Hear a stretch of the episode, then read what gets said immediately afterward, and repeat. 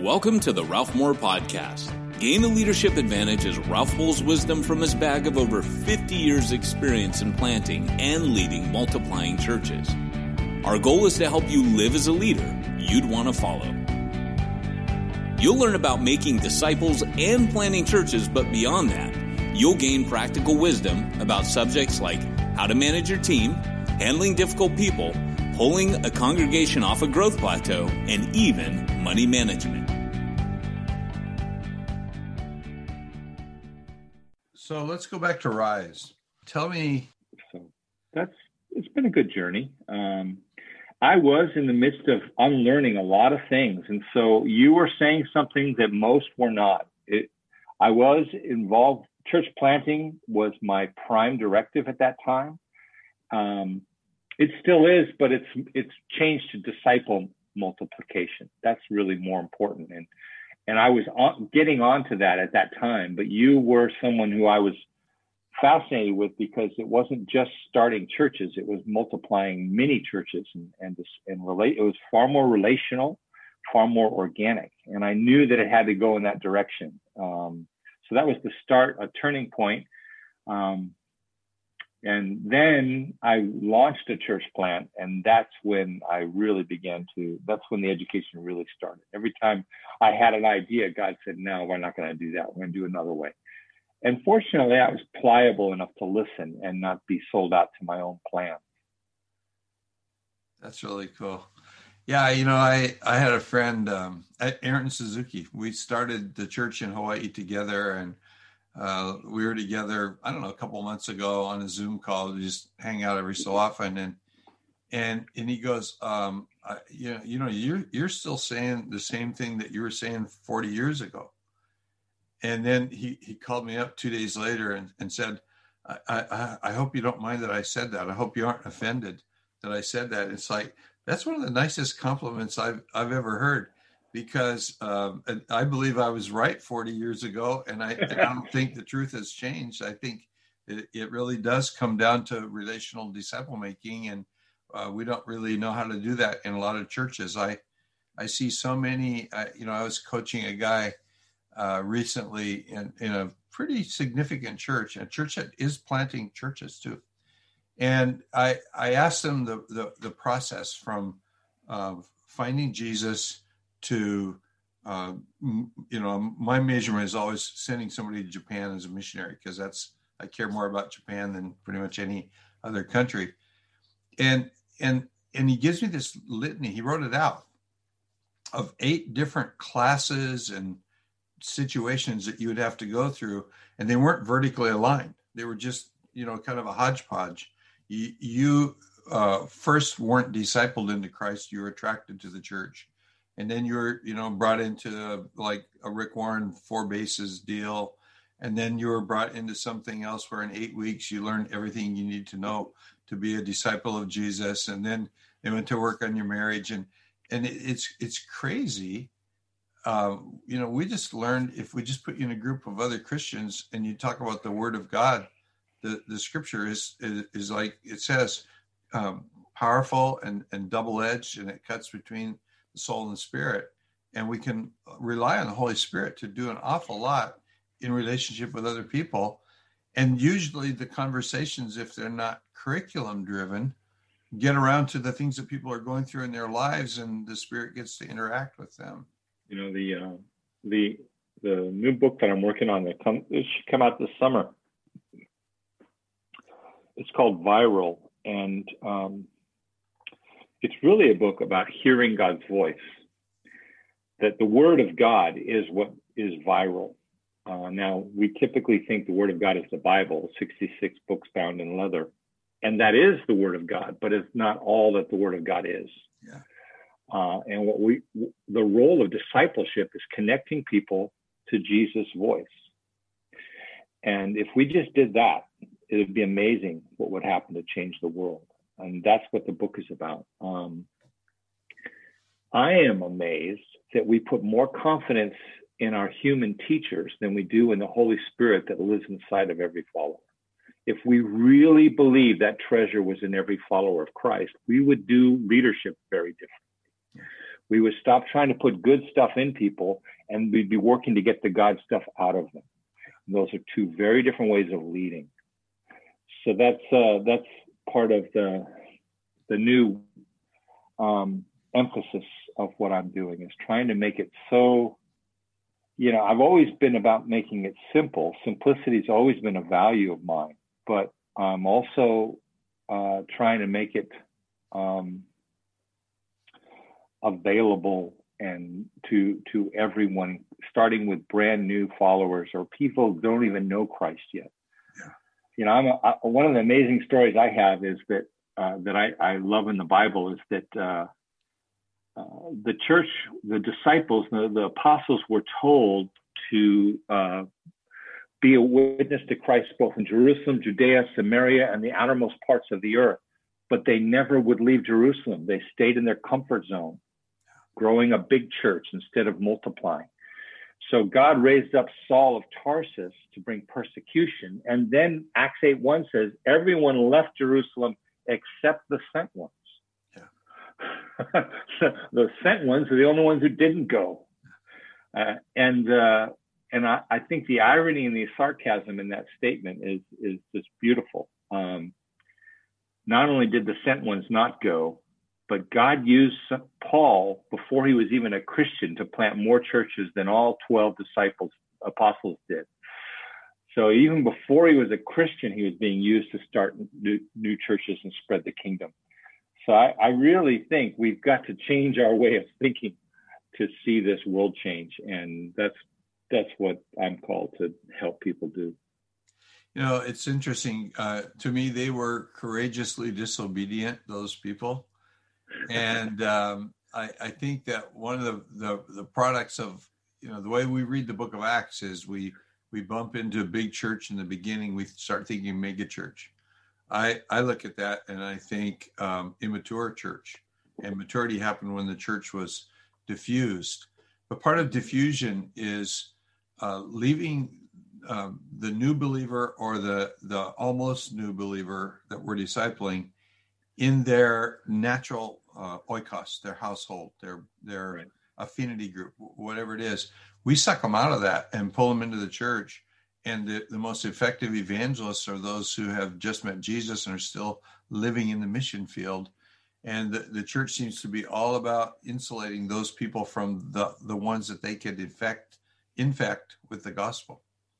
Right you know the, the gospel is always meant to be viral viral. It's always meant to be contagious and spread from relationship to relationship.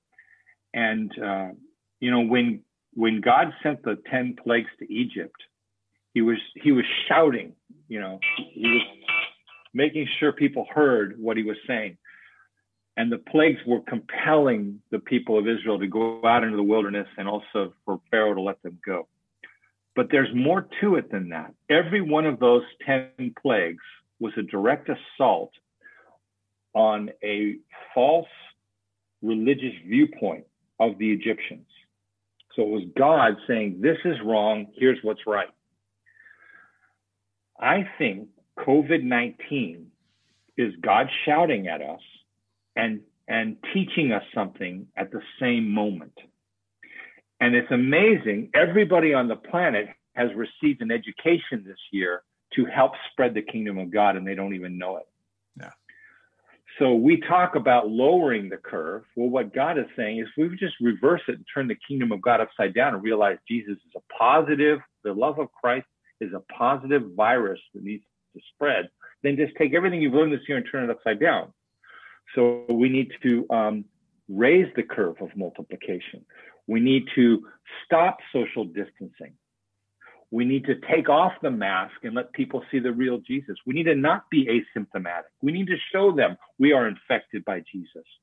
We need to start spreading this virus. We need to be contagious people um, and, and not be hiding away. The, all of the things that you have learned this year from to avoid the spread of the virus actually the church has been very good at avoiding the spread of the virus of Jesus for a long time. And he is now saying, stop it. Church is family and families belong in a home. He's saying, go to your neighborhood. He's saying, make a difference in your workplace. He's saying, stop making it a, a, a, an event that happens between 10 and noon on Sunday and start making it something that infects the whole world and becomes a pandemic that that affects all of society, economy, business, education, the works. That is what the message is that God is trying to get across through this virus. And it's merciful of him because I think this is a, um, a dress rehearsal for what is to come. Stop fighting for the government. Political activism isn't what's going to make the difference. It's, we've got to get back to simply passing on the virus of Jesus, one life at a time, and make it in a contagious way, and stop making certain celebrities more important than other people. So that's the new book, Viral, that's hopefully coming out this summer. That's really good. You know, I'm uh, I'm 75 years old. I'm semi-retired. I, I work about three days a week doing this stuff, and and and I work with Exponential and do those kind of things. And yet, I find myself living in a Christian ghetto. Uh, I'm, I'm leading a digi church, but it's with people who are already followers of Christ. Who, you know, a bunch of us old people who the, somebody pulled the rug out from under us and, and we can't find a church where we seem to fit in just for fellowship anymore and so we're we're all across the country and we're doing it online but i i was reading somebody else's book the other day and i got really really convicted um, about the fact that i really do not rub shoulders with people who who don't know the lord and covid has probably been part of this because you know, we we're old, so we went into self-imposed lockdown real early. But um, coming out of it, got the vaccine and all that. I made a list of four different uh, restaurants and coffee shops where I thought there's potential if I go there every day uh, or every week, uh, you know, on a sort of, sort of a schedule, I might meet people. And I, I think I kind of got it down, focused down to one. There's I live in a neighborhood of cultural Christians. It's it's a it's a a very pleasant thing, and yet it's a frustrating thing. Uh, almost all of my neighbors, I mean, two doors down is a church planter, uh, a mixed race African American and Caucasian couple uh, are, are across the street. My next door neighbor is Vietnamese, but almost everybody in our neighborhood are from Iraq, and and their families moved here after the first Gulf War. And so um, many of them will tell you, I'm a deacon in my church, but then they don't go to church. Uh, I'm a deacon in my church and my business is a liquor store. Uh, it, it's, it's a very interesting mix of people, but I, you know, I want to have a block party and invite people over to a barbecue, but I don't know what to serve them. And so um, there's a, a restaurant in our community about a mile and a half from my house and they uh, the menu is in Arabic and English, and we've eaten there. It's good food. My wife instantly makes friends. I'm kind of the weird old introvert, you know, who sits there like a a, a, a bump on a log or whatever. But you know, she's making friends, and and so the waitresses, she knows the waitresses. We haven't actually been there since COVID, but she she knew everybody when we left. So I'm thinking if we just go there like every Friday, you know, we're retired so we can choose our time. I'm just looking for a way that I walk the neighborhood, I say good morning to these people, and that's the relationship. I, I want to get to where we're just able to stop and talk, and I can do what we're talking about here again. I, I think a lot of us, you know, when I was pastoring, I lived in, you know, Christian ghetto then, but I would I would find ways. I used to uh, restore cars, and so I'd go hang out in the paint store, the place where I bought all the products for what I was doing, and I made some wonderful friendships there, and, and felt accepted in a different world. I, I, you, you got any pointers about how we how we get out of the bubble? Oh yeah, um, you know, I just until COVID hit, I was driving Lyft It's part of the gig economy. Um, that's partly because I don't monetize the movement, but it's also um, because I learned early on that there there is no secular and sacred jobs. Mm-hmm. To the pure, all things are pure. To the follower of Christ, wherever you go, the Holy Spirit goes with you, and whatever you're doing, he, that He's called you to, it's holy. And so driving people around like a taxi driver can be a real spiritual enterprise. So I learned to get in my car and before I hit the app and turn it on, I would pray that the entire space would be full of the Spirit and that people who enter into the car would sense God's presence even if they didn't know it and be blessed for having been in this car. I prayed for obvious protection as I drove people around, but I also prayed that God would arrange for me to pick up people specifically prepared to encounter Him. And that's just a simple prayer, but boy, every single week I got to share Jesus with people that were open and ready and they they brought it up. I didn't. You know, I, I was not I got high ratings, not, not because I wasn't preaching to people. I was just simply giving them a ride. Um, but because I prayed those those prayers, I prayed for God to lead me to the customer. He he is preparing that He would open the conversation, that He would direct it, and uh, every single week someone would be moved closer and closer to Jesus. And, um, it was sometimes even miraculous. The the last person I gave a ride to I got in my car, I prayed that prayer, and the first passenger I had, um, I went to pick them up, and he asked me, "What do you do?" and uh, I said, "Well, I'm an author." That's my usual answer. I'm just an author. He said, "Well, what kind of books do you write?" And so I said, "Well, I, I write books about leadership and and uh, and movements that are happening in the world. He says, What kind of movements? Says, well, I write about Jesus. I finally get to it and I say, I write about Jesus. And suddenly he got real quiet. And I said, um, You all right? He said, Yeah, you're not going to believe this, but I used to be a Christian. I said, Yeah. And this morning, as I was waiting for you to pick me up, I prayed to God for the first time in years. And I said, God, if you're real, show me you're real. And then you picked me up. Wow. And I says, well, you know what? I just prayed for you. I prayed that God would lead me to someone who he is preparing. And he's heard my prayer and he's heard your prayer. And the destination I was taking him to was at Cal State Long Beach. And we drove right past the dormitories where I gave my life to Christ 40 years ago. Wow. I says, right there is where I decided to give my life to Christ and I have never looked back, and he has been with me ever since. When I dropped him off, he was a different person. Wow. And that's, you know, you don't really think of that kind of job as being used by God, but I'll tell you something, those jobs are more used by God than, you know, I, I remember I had to get a paper route when I was a pastor, and I had two jobs. I delivered the good news on Sunday, and I delivered the bad news every other day. and I'd never thought that that would be used by God. But in in all the years that I was a pastor of a church, that paper route led more people to Christ than anything else we ever did. Wow. So I have a question about Lyft. I, I have a friend in Idaho. He, you know, church beats up people. This guy was a pastor.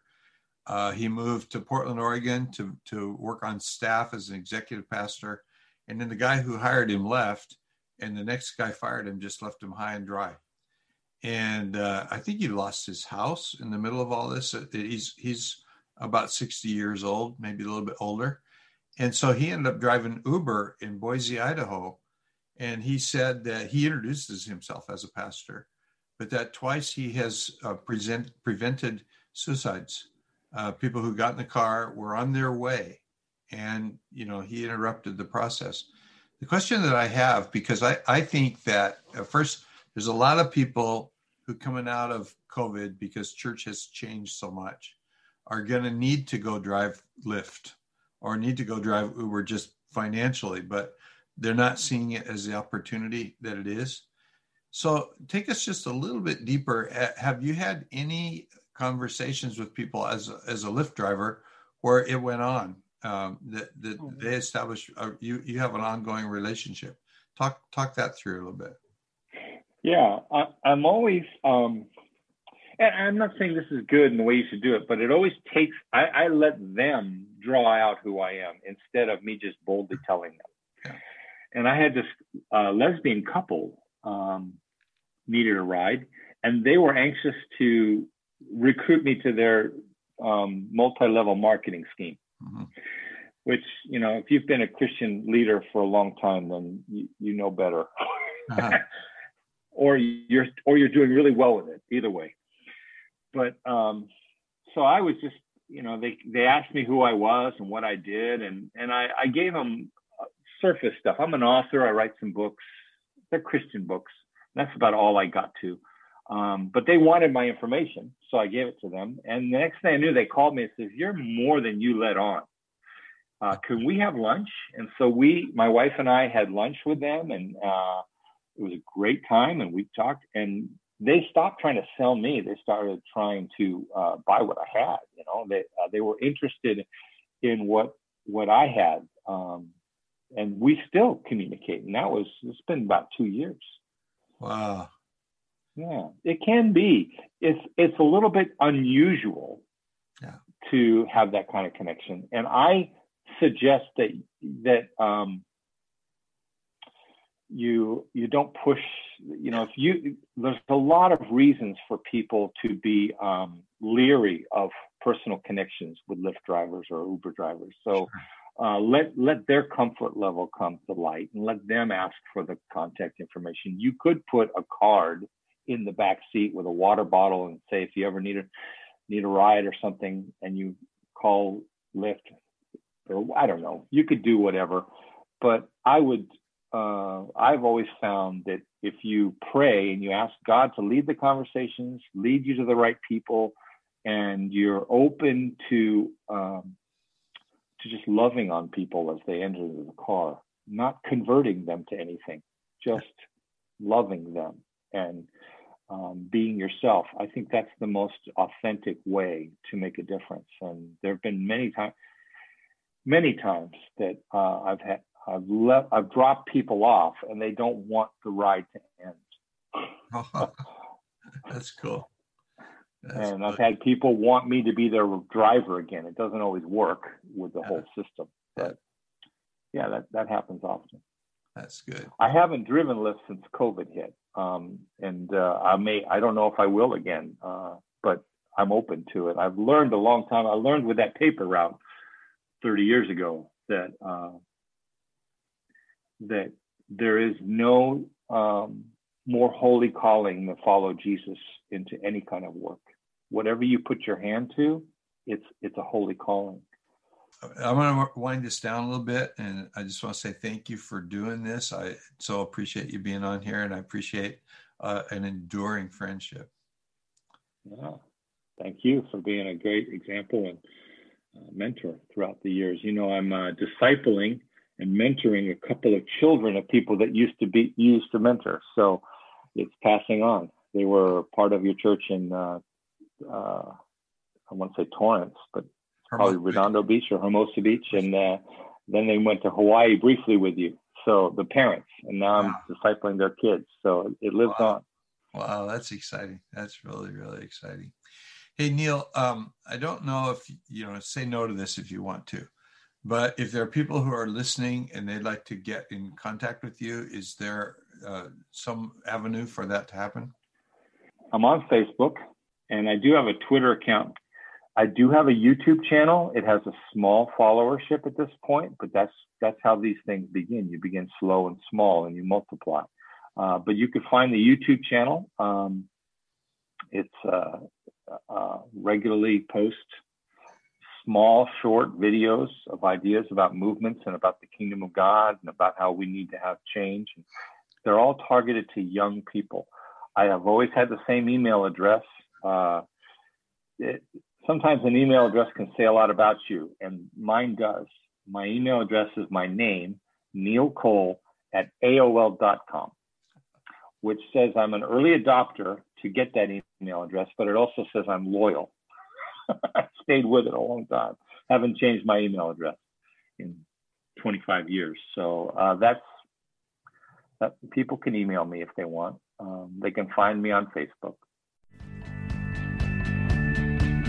If you enjoyed today's podcast, be sure to subscribe and check his blog at ralphmoore.net.